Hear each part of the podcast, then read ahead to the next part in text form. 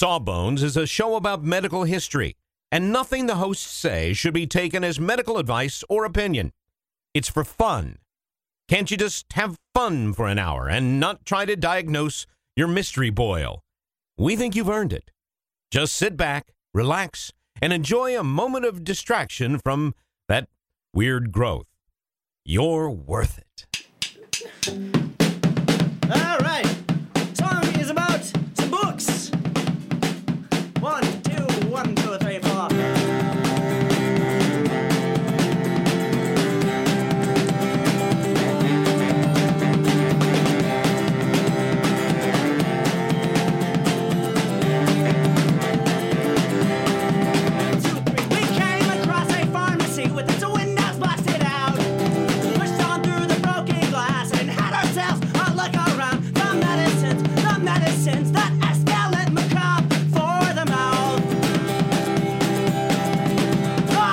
Hello, everybody, and welcome to Sawbones, a marital tour of misguided medicine. I am your co host, Justin McElroy, And I'm Sydnee McElroy. and a special extra triple welcome to you this week for the Maximum Fun Block Party. That's right. If you don't know, if you haven't heard, this is your first interaction. This week on Maximum Fun, our podcast network, everybody's putting out shows. They're going to be a perfect place to start listening to uh, a Max Fun program. So if you've never listened before, you want an episode that's not going to anticipate anything of you, that does not expect you to know anything about the show, this is the week to listen to it. And that's what we're doing with Sawbones, too. We started off strong by saying who we are. Yes. So there's one hurdle. Huge. Overcome. We're really married. Yes. I'm I'm really a doctor. I'm, yes. I'm a family do- I'm a doctor of medicine. We used to do a podcast Family about one. Two and a Half Men, and then we did one about television, and now we do one about uh, medicine, and we've been doing it since 2013. Ex- It used to be a lot of uh, just old medicine, the ways people have tried to treat people over the years with different weird stuff, and it's evolved recently as well unprecedented times, as the press releases like to His, say history is happening. history is happening all around us and has been for quite some time. So we'll uh, we talk about that those sorts of things. We'll talk about uh, sometimes there's wellness trends, things like eating Thank you, TikTok and Gwyneth Paltrow. or sunning your uh, perineum. What? that was good. You used the right word there. Yes, I did use the right word, Sydnee. I'm very proud of myself. Um, so this week we are talking about this is sort of a a blend of history and the modern. So it's a a serve a, a little bit of uh, everything that Sawbones is doing right now. Well, Justin, there's so much that we've been watching science happen in real time Mm-hmm. in the last. I, I it was like I've been saying in the last year, and then I started saying the last year and a half, and now I'm saying going on two years, which is accurate but also hard, Yeah. difficult. Uh, and watching science in real time and history happening and all of this unfolding has been hard and stressful. But here's some science unfolding in real time that's good. Well, it has like a happy note, like fun, rewarding science in real time. How about that? Yes. We need we need a good story. We Um, need some happy science right this very minute. That's right. Beakers in the window.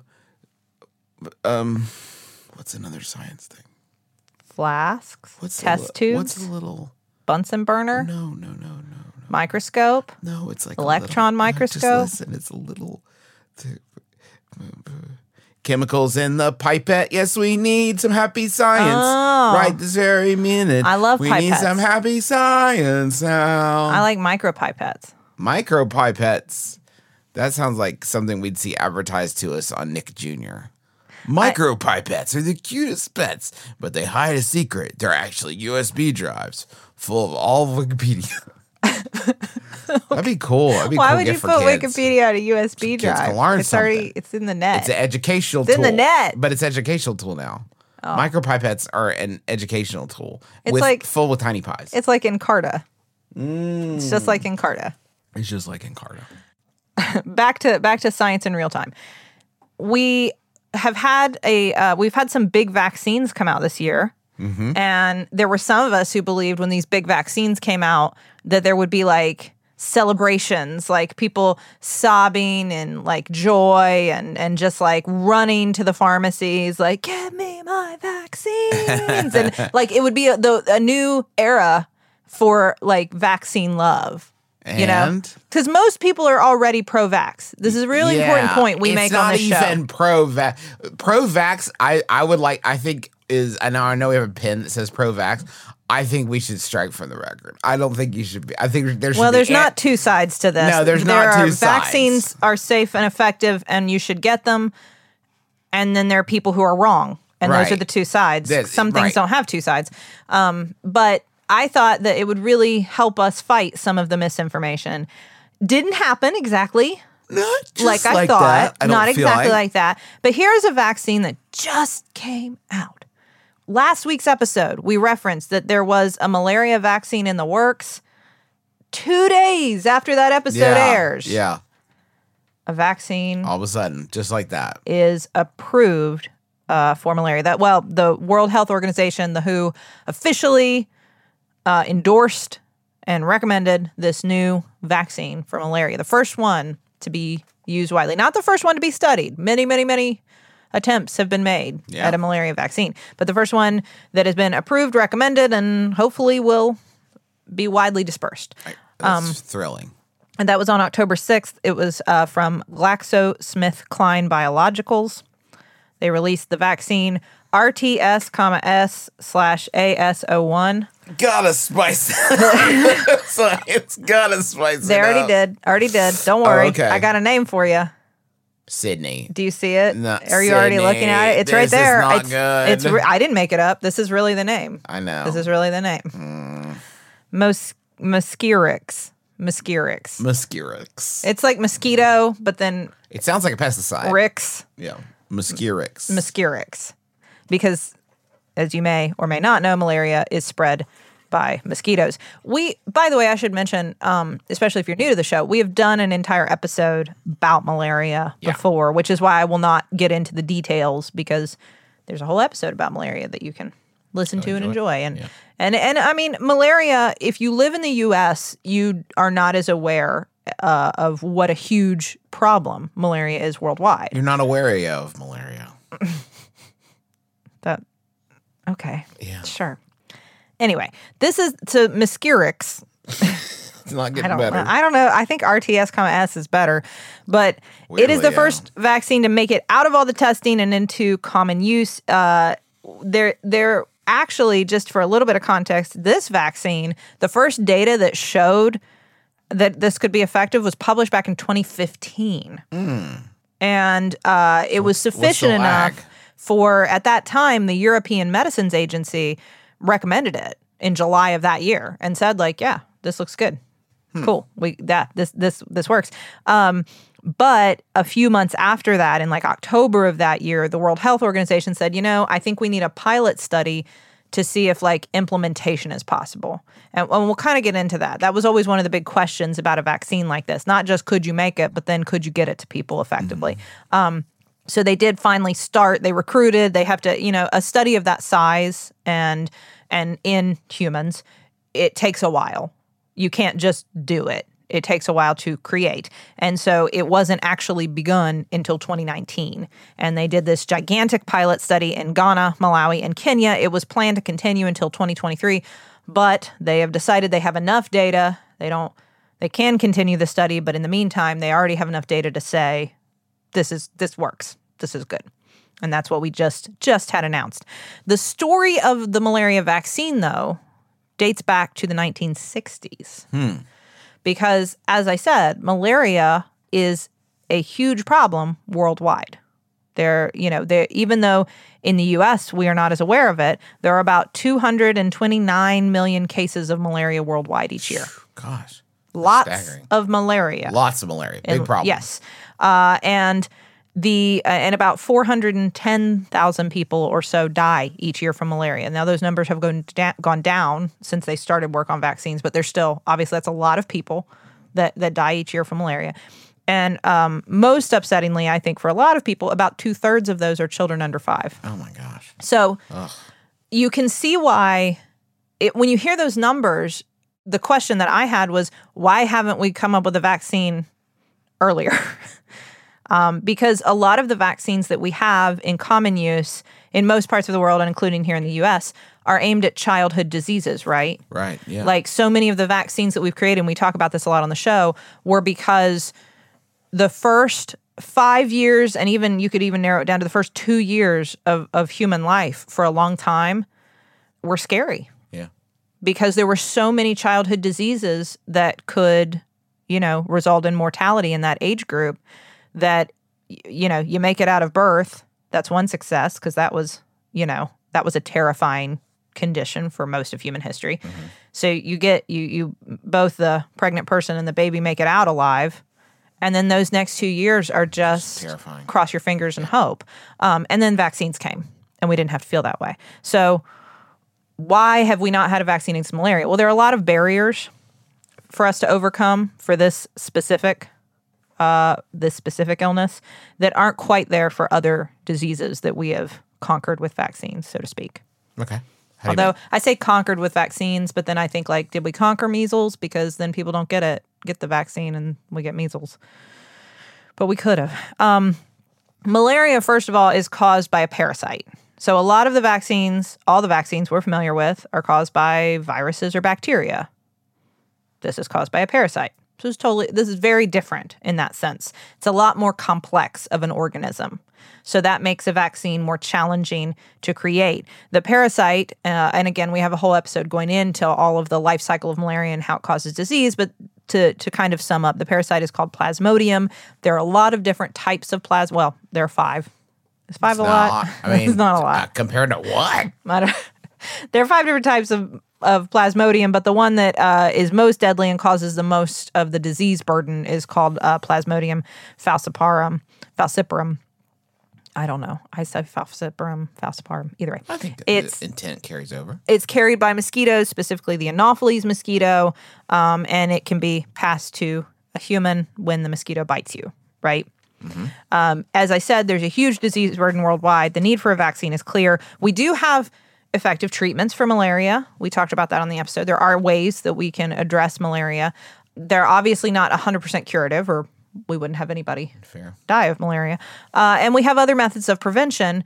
Most famously, um, you've probably heard of mosquito nets in many places in the world uh, where you have mosquitoes that carry um, malaria.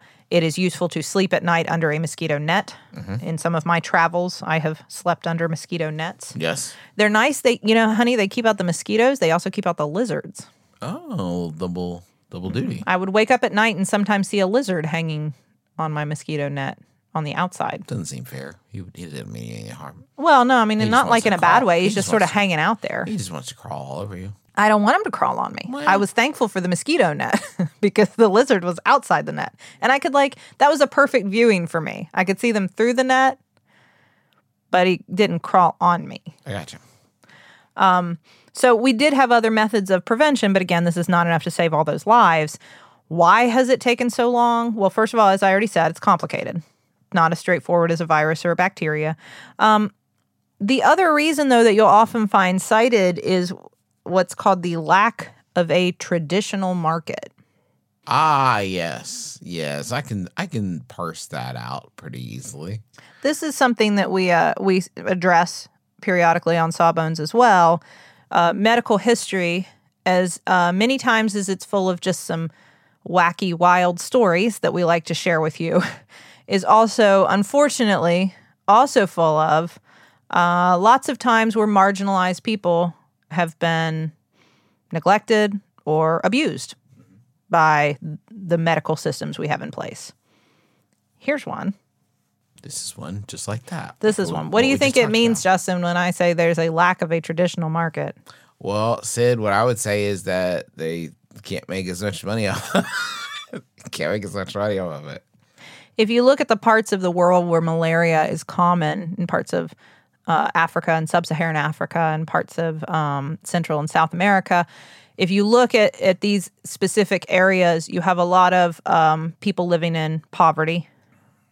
You have a lot of people who are uh, black people, who are people of color, and who are not necessarily um, as as able to pay, and communities and governments that aren't able to pay for uh, vaccines and medications the way that a richer country or a whiter country may be able to. This is what this is. Can I have a brief sidebar? Two minute sidebar.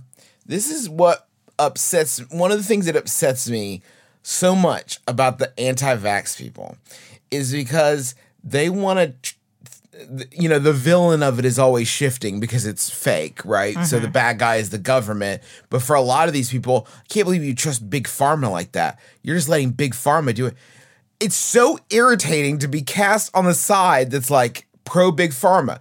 The vaccines don't change the fact that big pharma is actually super bad with mm-hmm. hearts as black as night. That does not that they just don't want to put microchips in you or poison you with they just want to sell you. It's They're- not complicated. They want to sell you stuff. They want you to buy things it. and make money. Like they're- that's Yes, it's the evil, dark, black side of capitalism. 100%, no question. Yes. that's the big conspiracy. That's the conspiracy. isn't a conspiracy. The same conspiracy since time immemorial. Golden rule. He has the gold the rules. Like is not is not any more interesting than that. They're bad. They're like actively bad. Well, I think for me, this is the way I would I would advise if if you have someone who's reluctant to get the vaccine or to um to trust these sorts of things in their life. Uh, the way I parse it is this: I'm a physician. I am part of. Uh, I mean, inherently, I'm part of the medical system in the United States of America. Yeah. I can't help but be. All I in am a all, doctor. you're just uh, another brick in the wall. I I know my intentions. I know my motivations. I know why I do the things I do and why I recommend treatments to patients that I recommend. I know that. I know I have I am following the oath that I took when I started medical school. In bright as day and black as night, And- no well, sickness shall escape your sight. And just just like there are lots of people like me in the healthcare profession who maybe the system around us is bad, but we are doing the right thing for people. There are scientists and researchers working for these pharmaceutical companies who are I mean whose intentions are good. Who who are on the side of saving lives, who mm-hmm. want to make something with all of their knowledge and expertise that will prevent sickness and death. And that is what they're trying to do. And maybe the company they work for, like many companies that many people work for, sucks. Yeah.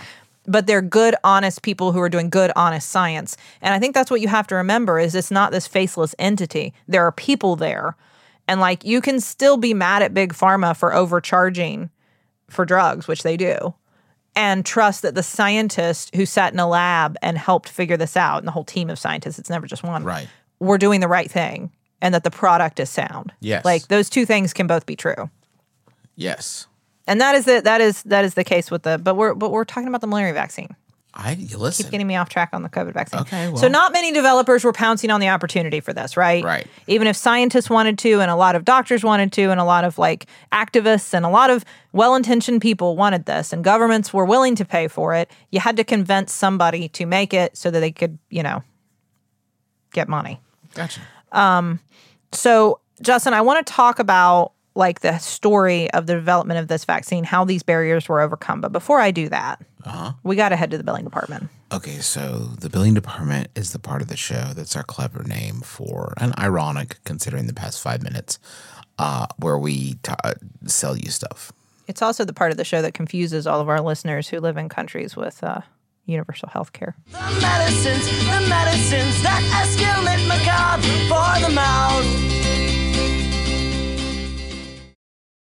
We have just started rehearsing for the summer theater. That's right. Summer starts in March around these parts, and that means we don't have much time at all in the evenings to make dinner. But we will not be just consuming Wendy's, uh, although there will be some Wendy's consumed, but we are going to have a little extra help with Factor, which delivers ready to eat, delicious meals right to your door and not like junky stuff you get out of the freezer aisle, whatever. This is real high quality chef crafted stuff that in two minutes you're ready to eat it. I'm talking about some Southwestern style turkey and mac. I think this week I'm going to be enjoying a shredded chicken taco bowl is is is part of my plan. Um, but they got like fancy stuff. Listen to this. Where are you gonna get this truffle butter filet mignon? I mean, seriously, from from from a, a box pre-prepared. All I got at two minutes. I'm eating filet mignon. That sounds delicious. Yeah, it sounds delicious, and you can give these a try. And it's not just these meals. uh, We're talking pancakes, smoothies. They got some great wellness shots that are surprisingly delicious. And the meals you just eat and eat. There's no prepping, cooking, or cleanup. Get as much as you need by choosing your meals every week. You're going to get exactly what you want. No surprises here. Uh, and the, the meals, I can say, are delicious. So what do you got to lose? Head on over to factormeals.com slash sawbones50 and use code sawbones50 to get 50% off. That's code sawbones50 at factormeals.com slash sawbones50 to get 50% off. Sydnee, you know how you're always saying that you'd like to build a Justin McElroy fan site full of all your favorite quotes, clips, videos, and hunky pictures of beloved podcaster Justin McElroy? I don't remember. Well, there's sa- no need to wait any longer, Sydnee, because Squarespace is going to make it easier than you could possibly believe to make a website uh, all about your favorite hunky podcasting superstar. I don't think I was going to. Squarespace, what is it? It's a tool. Think of it as the palette, the palette of a web design artist. But you don't have to be a web design artist. You could just take stuff off the palette that is created by real people that know what they're really doing and put it from the palette onto the easel. The metaphor is broken down. Basically, you're going to be able to create great looking websites that have fantastic customer support and help you unlock your creativity and do whatever you want to with your small business or podcaster obsession. You can sell products. You can uh, post your videos. You can share your stories about how Justin has shaped your life and is also a fantastic father. Folks, you got to stop waiting to make your Justin McElroy fan site. Go to squarespace.com slash sawbones for a free trial. And when you're ready to launch your Justin McElroy fan site, use offer code sawbones to save 10% off your first purchase of a website or domain. I'm Lisa Hanawalt. I'm Emily Heller. Nine years ago, we started a podcast to try and learn something new every episode. Things have gone a little off the rails since then. Tune in to hear about Low stakes neighborhood drama, gardening, the sordid, nasty underbelly of the horse girl lifestyle, hot sauce, addiction to TV, and sweaty takes on celebrity culture. and the weirdest, grossest stuff you can find on wikipedia.org. We'll read all of it no matter how gross. There's something for everyone on our podcast, Baby Geniuses. Hosted by us, two horny adult idiots. Hang out with us as we try and fail to retain any knowledge at all. Every other week on Maximum Fun. Baby geniuses, tell us something we don't know. All right, Sid, I, no more distractions. I promise. No more of my sparkling side notes. Okay, so first of all, as I mentioned, the first barrier was the parasite itself, making a vaccine against a parasite. Okay, this is a little trickier. The Plasmodium parasite uh, has a life cycle and it changes forms in that life cycle. That's not usually true of viruses and bacteria, you know, to the like this. Um, inside the human host, it has two different general stages. So it gets inside a human and it's a pre erythrocyte or what we usually call the liver stage. It gets to your liver first. Um, and then there's an erythrocyte, which is a blood cell stage, and then it gets into your blood cells. Those are two different um, forms. And then there's a third, there's a whole other form that it takes in the mosquito where it goes through sexual reproduction. Those are asexual, that's sexual. It's complicated. It's a complex organism. When you're comparing that to a virus, that just infects a cell and builds copies of itself. This is a whole other thing, right? Um, so, what form should we target with a vaccine? Well, there's lots of opportunities there. Which one is going to work best? The other thing that's tricky about malaria is that you can get malaria over and over again.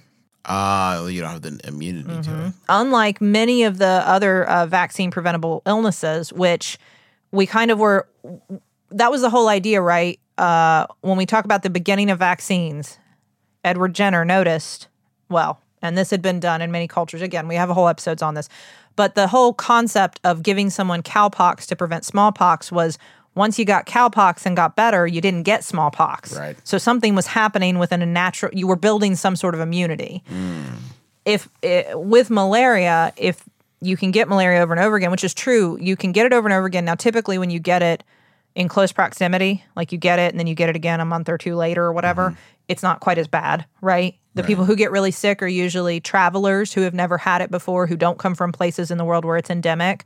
Or if you have someone who's from a place where it's endemic and they leave for like a year and then come back, they're just as vulnerable all over again. This is also why it's worse in kids. They're getting it for the first time. Okay, yeah. Does this all make sense? Yeah. Okay. So this makes it trickier.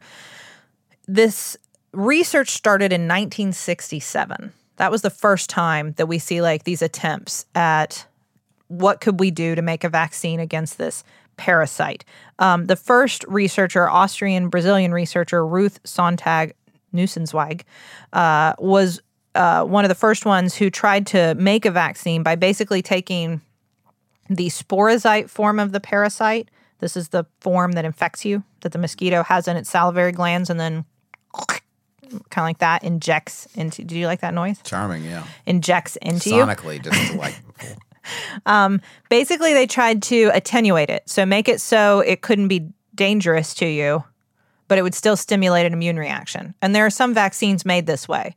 It's still the virus, but it's been like made weak. okay. Okay. So they radiated it and then um, injected the sporozoite into mice.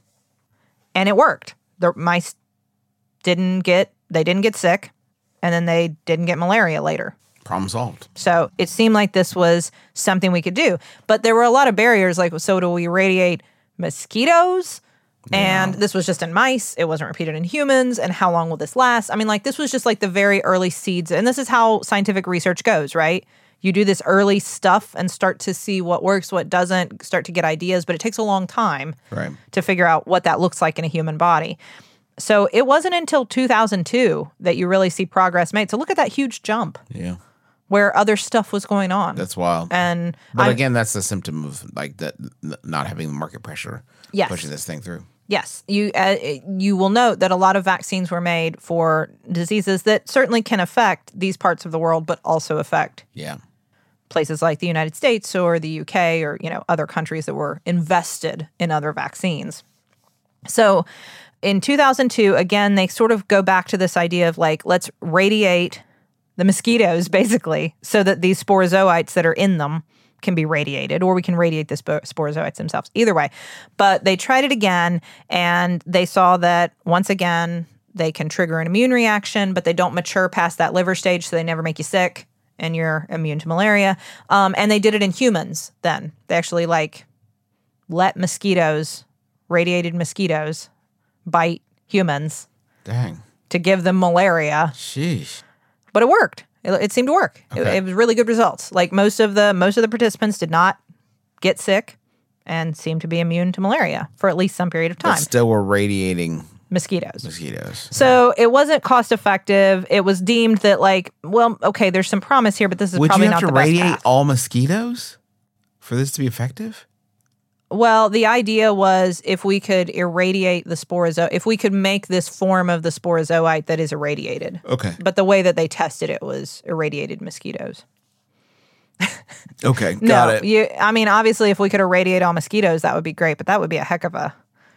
This and we talk about this on the malaria podcast or on the malaria episode. The uh, there have been attempts made to like, what if we could just Kill all mas- mosquitoes. kill all these mosquitoes? I listen. The web, the nature is a delicate web, friends. You don't want to play in that. that. Who knows what rung on the ladder that is? So, based on this idea, researchers thought this might be something to investigate. And you see throughout the early 2000s a lot of different pathways start to be explored mm-hmm. for a vaccine. Okay. The first is this what we call pre erythrocytic vaccine. It focuses on this same phase that I just talked about, the sporozoite phase. Okay. Mm-hmm. We can somehow we can from the time the sporozoite gets in you to when it infects the liver, you've got like an hour. so it's like it's a tricky window. Yeah. Right. But if we can stop you at that point, if we can stop it there, that would be best. But also trigger an immune response so that you're, you know, immune to it moving Yeah. forward. So that was one thought. There was the uh, the erythrocyte stage, which is called the merozoite. But basically, this is when it's invading your red blood cells. This is when you can get sick, actually get symptoms Okay. from it. Can we stop it there? Um, like stop that reproduction part could we do that? And mm-hmm. then finally, there was this transmission blocking pathway where, like, we would create these antibodies in a human that when the mosquito bites you, would they would attack the parasite in the mosquito, mm-hmm. which doesn't help you at the time you got bitten, but it would help to reduce transmission by killing the mosquitoes or rendering them in, not infective. Hmm. So all of these pathways start being explored, and you see all. I mean, and I mean, there's over 30, I think, different candidates that have been tried in the last 20 years since then, about 20 years, where they have been like taking them through phase one or phase two and then having stopping, like seeing like, eh, that didn't really work very well. Let's take it back to the drawing board. So a lot of exploration has been done in all three of those pathways since then. Um, building on that 2002 research, some scientists realized that there was a certain antigen called the circumsporozoite protein, SCS protein, uh, that was good at generating protection. So this was building on this this same 1967 research goes to this 2002 research, and then here they're building on it further. Um, and what they found is like if we could get this protein into people, this would help stimulate an immune response, so your body will recognize malaria, right? But it doesn't it doesn't generate a strong immune response. Hmm. Like you don't get a big burst of immune response, right? Okay. Like you need to generate lifelong protection Right. or long-term protection at least. So they combined it with an antigen from hepatitis B, the surface antigen, which we know is good at stimulating the immune The system Immune system. Because that's what we use in the hepatitis B vaccine. Yes. Now I have this. So they combine these two things together and then threw in an adjuvant, which an adjuvant is just something that helps stimulate an immune response. Okay. Okay. They put all this together into a vaccine and created the RTS S Mosquirix, Mosquirix. vaccine that we're talking about today. So uh, it was tested finally. So it goes through based on this 2002 research. They're building it slowly. It takes a long time. Um, it was tested in phase three trials, and that's when they start actually. Phase three, as you may remember from the last going on two years, is when you actually start giving it to people. Um, it was te- well, you can before that, but it's wider um, studies to actually give to people. Right. So they started doing that um, in 11 different countries in Africa. It was released in October 2011. The results from that that showed good results. Um, that it reduced the risk of malaria and severe malaria by 56 and 47 percent, respectively. So, you know that I, again, this is such a serious illness in kids, and then we're talking about kids ages five to 17 months. That this is this kind of impact is huge. Is it everything? No, but is it something? Absolutely, yes. Um, what they did find is that uh, further results were released in 2012 that showed that in infants six to 12 weeks, there wasn't a huge response after those first vaccines. What they're trying to do is figure out like how many shots are we going to need to make it something that's effective, right? Right. Like how early can we give it and how many shots are needed so that we can protect kids from severe malaria. Um, they kept refining it and they finally showed in their results that were published that um, it can reduce clinical malaria by 26% for little kids, um, up to 36% for kids age 17 months. Anyway, this was compelling enough data that at that point, um, they decided like after all these studies were released, they they put all this data out there, and that's where we get to 2015 when the European Medicine Agency is like, yeah, this is enough stuff that we think that this is good, right?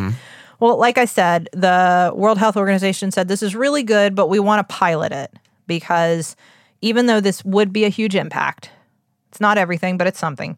Even though this would be a huge, huge impact, the delivery of the vaccine was the next big step.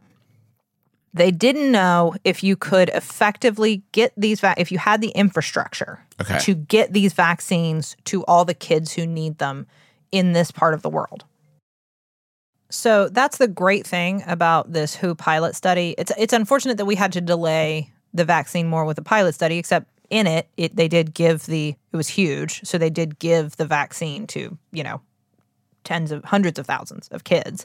But um, what they prove from this pilot study is not only is the vaccine effective, but it's totally feasible. It totally works. They yes, they can deliver this vaccine to the places they need it, get all the doses to them, um, and reduce you know Yeah. ca- cases and fatalities from malaria. Um, So, uh, from this pilot study, they showed that it's totally feasible to deliver, that they can reach people who are really difficult to reach typically with medical care, with like sustainable health care and continuity of care and stuff like that, that it is incredibly safe. They've given more than 2.3 million doses of the vaccine Wow, fantastic. incredibly safe. Um, that it did not. This was another argument against it. And we hear this again and again sometimes in medicine like, well, we have this effective intervention that could really reduce uh, mortality from this deadly disease. And then people go, well, won't people be more risky with their behavior? We need we need a uh, we need like a term for this the, because that exact supposition was made last week in last week's episode when we were talking about Pre exposure prophylaxis for Yeah. HIV. Yes. So a lot of people are like, well, people will stop using bed nets. They won't use the bed nets. And the vaccines aren't perfect, right? And so, like, you still want to use the mosquito nets even if you get the vaccine. But nobody will do that if they get the vaccine. Well, no, that wasn't true. It did not in any way negatively impact the use of bed nets, um, getting other childhood vaccinations. The other thing they said as well, but since the vaccine isn't completely effective, if you get the vaccine and then, like, let's say your kid gets sick, you're going to assume it's not malaria. You won't take your kid to the hospital, and then they could maybe they did get malaria and they'll die. Nope. People still responded to febrile illness, to fever causing illness the exact same way they did before. None of this was changed significantly, right? What they showed was not only do the vaccines work, not only are they feasible to get to people, it won't negatively impact um, behavior and it really does, in this sort of setting, it does reduce the rate of kids getting hospitalized and, you know, um, dying from malaria. So all of this was good. It was it was significant reduction. It was also cost effective. Of course, if you're a pharmaceutical company, if you're a company, if you're in a business, if you're a capitalist economy, you care about that. So it was cost effective there was this big concern this was really impactful to me that it's a four shot regimen okay which Okay. i know that i know a lot of people like that seems like a lot think about if you have had you've been a kid you probably don't remember this but if you've been around kids if you have kids kids get a lot of vaccines when they're little and some of those are three and four shot regimens you just don't think about it because you just keep bringing them back for their boosters right, Right. so it's a four shot regimen. Uh, you give it between five and 17 months, and then there's one last dose 18 months later. And there was this big argument that we're like, okay, we timed the first three doses with other childhood vaccines. And so we think that won't be a problem. Like people are already bringing their kids in for these vaccines, and so they'll get them. But like this last one, they're never going to get because it's on its own and nobody will care about it and whatever. It wasn't a problem. People still came back and gave their to make sure their kids got the last vaccine it shows a an understanding of the impact that these sorts of like medical innovations and interventions can have um, when faced with a deadly disease that can affect children, which we saw historically with polio. We saw the same impact, right? When the polio vaccine came out, thousands of parents lined up with their children to allow them to get the vaccine, even early on Yeah. when it was still experimental because when you're faced with childhood mortality as the alternative, you do it. We have not seen that same impact, unfortunately, with the COVID vaccines, but the malaria vaccine has. Um, it's not a done deal. The next step is there's uh, Gavi, the Global Vaccine Alliance, which decides if the vaccine is a worthwhile investment. And so that's the next step. Basically, they have to approve it and then um, purchase the vaccine for any country that wants it. So if a country requests it and Gavi approves it, then they can get them the vaccine. That will take about a year. So it's not like bam, snap your fingers, vaccines are out are everywhere. Um, but this is obviously a gigantic step in that direction. Um, and in the background, it's worth noting there are other vaccines that are still being developed because a lot of people have said like this isn't as effective as we wish it was. It is good, but it's not like, for instance, the COVID vaccines, which are, you know, by comparison, more effective at reducing serious illness and death. It's not to that level. And we wish it was. It's better, but it's not there. There is an Oxford vaccine that is uh, very similar, but possibly a little more effective. It's been altered in some ways to make it maybe more effective, that is being tested and might go into um, phase three trials soon. Uh, they actually used an adjuvant that they used uh, developing the Novavax, which is one of the COVID vaccines. that was in development. So, um, and then in addition, earlier this year, I think in like February of this year, uh, researchers at Yale patented an RNA technique, uh, the same vaccine approach that we've seen with the COVID vaccines, with the um, Pfizer and the Moderna COVID vaccines, an mRNA, an RNA based vaccine that could possibly be a, an avenue. Um, so they have tried to take that approach. Um, so maybe that will will come out sometime in the future. This is still early, but um, the point is nobody is saying that like this is the vaccine that will end malaria, but it will make a huge dent Sure. in a very deadly, dangerous disease that impacts. if you're the person whose child or you know Mm-hmm. self is inflicted by this, like every single step forward is massive. and, and millions of cases a year, millions and millions of cases of malaria a year. And it's not just about those that are fatal, although it is about that. It's not just that. Malaria makes you very sick. I've cared personally for people with malaria in parts of the world where it is endemic. You're incredibly ill. You can't work. You can't go to school. You can't take care of your family. You know, you can't do all the things that as humans we have to do day to day. It takes you out of that while you're sick with it. Um, and so it's not just about mortality, it's the morbidity burden of malaria on all the people who live in parts of the world where it exists. So if we can decrease any of that, that's a huge impact and totally worth the time and money and effort and everything that it's taken over decades to get us to the point where we can say we have a vaccine against malaria. It's amazing. It's it's fantastic. And I and I feel like now I've played my role in in this grand chain. You Oh, know you what do? I mean? I feel like I've done my little part. You know, more than not not as much as as many, but more than most. I would say in moving this forward by just telling people about it and help us spread the word. We all have our part to play, and this has been ours. Huh? I guess hero feels like a strong word to use, but I don't know. I it was mean, just a podcast. But was Yeah. you know, was it just Uh huh. Hmm. well, something to think about? Yeah, I'll I'll think about that later. Um, in the meantime, please think about uh, getting vaccines that may be applicable to you. Yeah. Hey, why not just go get a vaccine if you haven't gotten the vaccine against the novel coronavirus? But it's a bad one, folks. Yeah, the, uh, the, this virus. I don't know if you've heard about it, but it's a it's a stinker. There are two great vaccines out there you could get right now. Oh yeah! Don't forget that flu shot. That's Nobody right. wants the flu. You get a vaccine against COVID nineteen. You get a flu vaccine. Get, just get them. Just get them. You know, just get them. Hey, here's a, a thought. Just get them. And if you know somebody who's hesitant, talk to them about it. We've done many episodes about vaccines generally, about the COVID 19 vaccines, about the flu vaccine. Yeah. We have so many episodes addressing that here at Sawbones. We love vaccines and Mm-hmm. Um, are happy to give you all the information we can that we are capable of giving you Yep. um, to encourage you to to get them.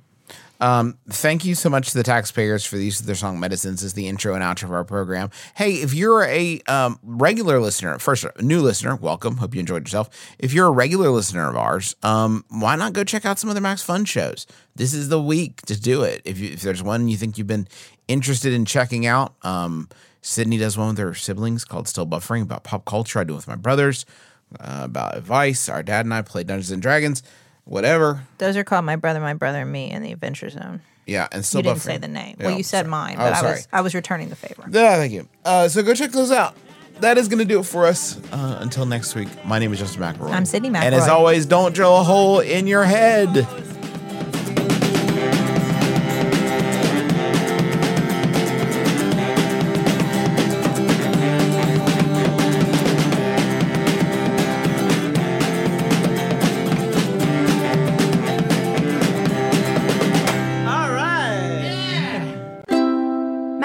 MaximumFun.org. comedy and culture. Artist owned? Audience supported. A man goes to the doctor and says that he's depressed and that life seems cruel. The doctor says, Ah, the treatment is simple. The great clown Pagliacci is in town tonight. Go and see him, and you will surely feel better. The man bursts into tears and says, But doctor, I am Pagliacci. Ah, okay, says the doctor. In which case, try listening to the Beef and Dairy Network podcast. The Beef and Dairy Network podcast is a multi award winning comedy podcast, and you can find it at MaximumFun.org or wherever you get your podcasts.